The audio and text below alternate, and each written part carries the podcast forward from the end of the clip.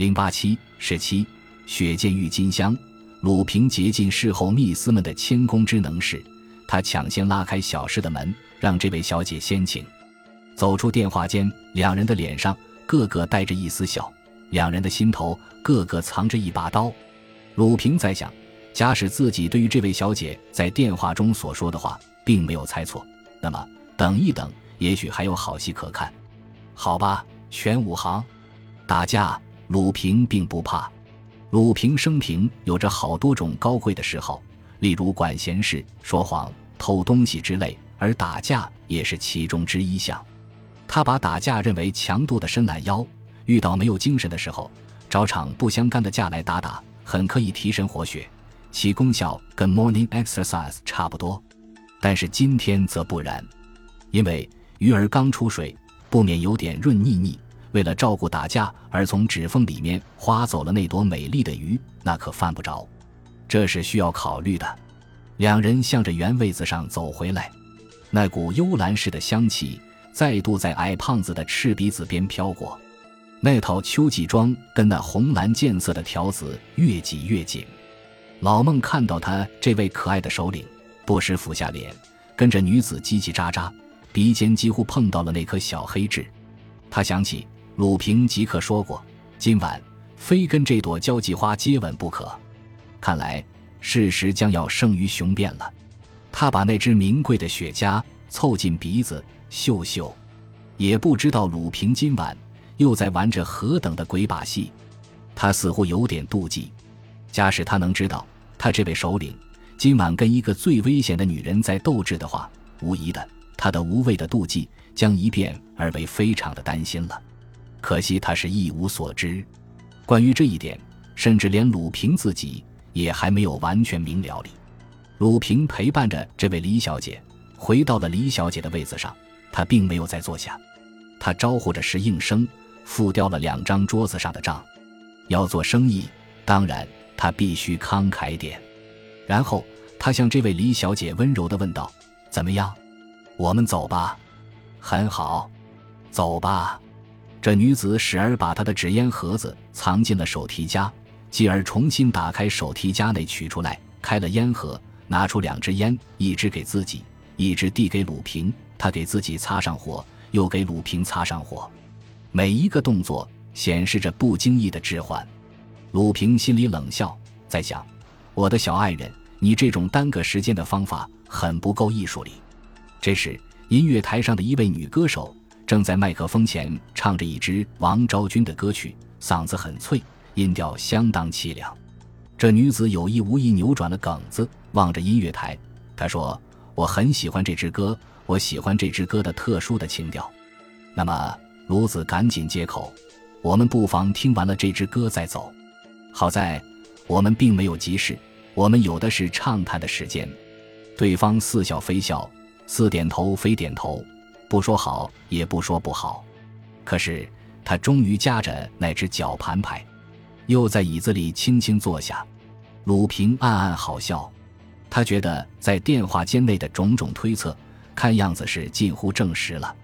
他在想：小姐，你该明白些，这是我的一种恩惠，赏赐你五分钟。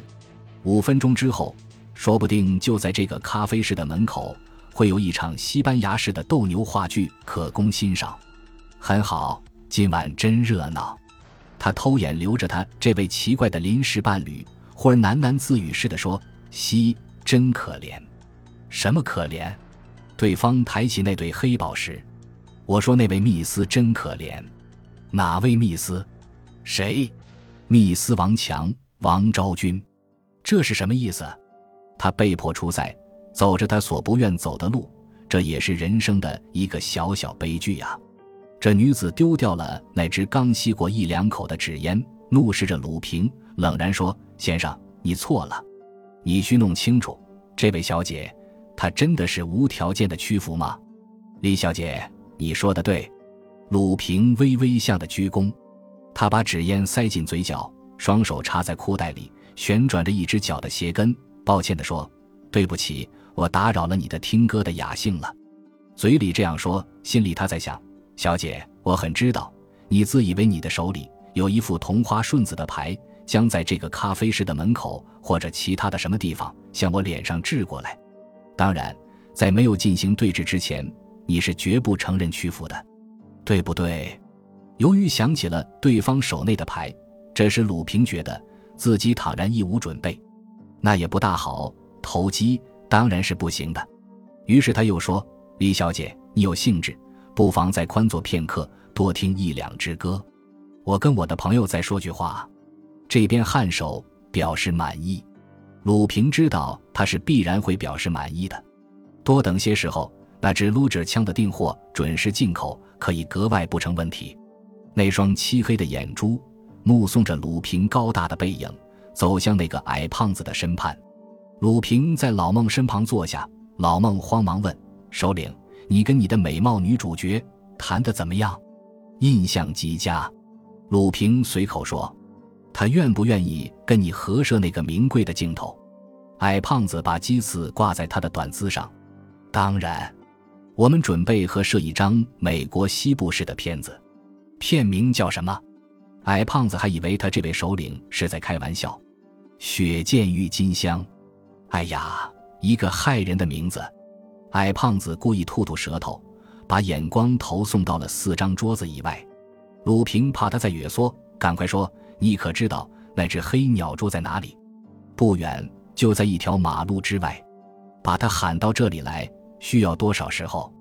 至多三四分钟吧。”鲁平想。好极，三四分钟，而对方是在五分钟内外。也许选手们的赛跑可以在同一的时间到达终点。于是他说：“那么，给你一个重要任务，赶快去把那只黑鸟放出来，赶快，让他守候在这里巷门口，注意我手里纸烟的暗号，相机行事。为什么？不要问理由。”说时，鲁平已经匆匆站起来，他拍拍这个矮胖子的肥肩，又匆匆吩咐。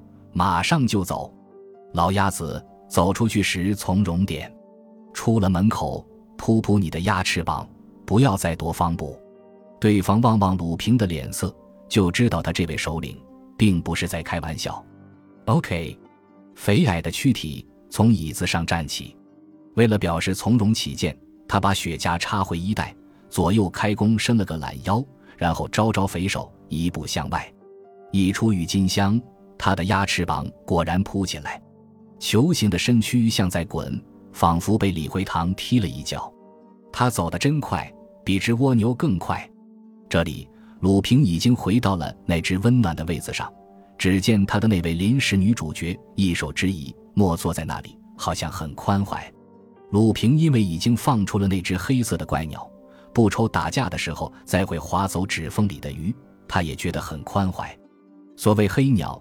那是鲁平家代里的一个精彩人物，那个家伙的绰号被称为“黑色的大鹏”，简称为“黑鹏”，而鲁平则顺口把它唤作“黑鸟”“黑鬼”或者“黑货”。这个黑家伙，没有人知道他的真正的名姓，也没有人知道他的真正的来历。据他自己告诉人，他是一位华侨富商的儿子，而有人则说他是出生于爪哇的一个私生子。他真黑，照镜子的时候。镜面上好像泼翻了黑墨水，他还逢人广播，每个女人一见到他，不出五分钟外就会爱上他。他很有点顾影自怜。这个黑色的东西，生平只有两种爱好，一种是女人，一种是打架。他爱好女人，等于牧师爱好耶稣；爱好打架，等于孩子爱好糖果。但是，牧师爱好耶稣或许并不真。而孩子爱好糖果却是毫无疑义的，因之也可以说他对打架比之女人更爱好。想起了这只黑鸟，鲁平脸上忍不住浮上了一丝笑。你笑什么？这女子问。我吗？鲁平冲口说。我笑我的眼前像有一片黑，一片黑。这女子当然不懂。我说错了。鲁平把十足的色情挂在脸上。我说的是一小点黑。你脸上的可爱的小黑痣，亲爱的，我们准备什么时候走？这女子心里在想：朋友，你的称呼真亲热。这个世界上有的是很多的滋味，甜、酸、苦、辣，最先是甜，而最后则是辣。趁着可以甜的时候，不妨尽量甜。他轻弯着白的腻眼的手臂，看看手表。鲁平心里想：不用多看，差不多了。音乐台上那支王昭君的歌曲已经唱完，另一支歌在开始。这女子在音乐声中伸着懒腰站起来，软绵绵地说：“好，我们走。”鲁平把高大的身躯贴近这头小鸟，领略着它的发香，一面轻轻地说：“亲爱的，你应该悬挂在我的手臂上。”这女子仰飞了一个冷静的媚眼，心里说：“好吧。”我就挂在你的手臂上，请勿后悔。二人走到衣帽间前，个个掏出了一块小铜片。鲁平取回了帽子，这位小姐取回了她的一件最新式的短外褂，让鲁平给她穿上。鲁平看看自己的表，从电话间走出，到眼前为止，合计已经消耗了两个五分钟，够了，大概很够了。二人挽着手臂，脚步滞留在咖啡室的街市上。鲁平故意更凑近些那颗迷人的小黑痣，柔声问：“我们到哪里去谈？挑清静些的地方好吗？”这女子也故意把脸偎依着鲁平的肩膀，抬起睫毛，媚声作答：“很好，小姐。”鲁平尽力装作浑身飘飘然，清静些的地方没有人来打扰。也许我们可以畅谈一整夜，我可以陪你畅谈一千零一夜。赶快做梦吧。对方心里这样想，他没有发声。